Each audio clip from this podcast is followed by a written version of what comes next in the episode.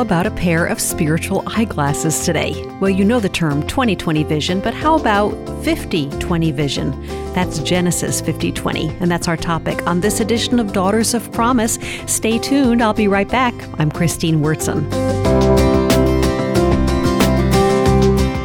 I need to have a Genesis 50 20 perspective on all things done against me, from the petty to the catastrophic. Here's the verse Joseph said to his brothers, Everything you meant for evil against me, God meant for good. So if I take that as my verse, there's no evil that wins in my life if I press in to seek redemption. No evil done against me takes God by surprise. He saw it ahead of time and planned long ago how to wield power in order to transform it from a Calvary to a resurrection. To seek it, to expect it, and to believe it is my dilemma when it appears that my life has been taken from me.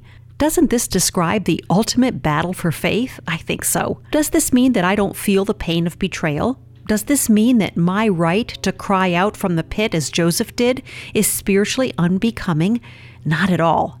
Jesus cried so deeply that the stress he felt made him sweat drops of blood. So I can acknowledge loss and grieve, but underlying all of it must be a trust in a God that does not let evil have the last word. Pain should never cause me to back up from God, just draw closer. If two scriptures could marry, consider wedding together Genesis 50:20 and Romans 8:28. Here's what they sound like together. Because any evil done against me God uses for my good, all things work together for good for those who love God. For Daughters of Promise, I'm Christine Wyrtzen.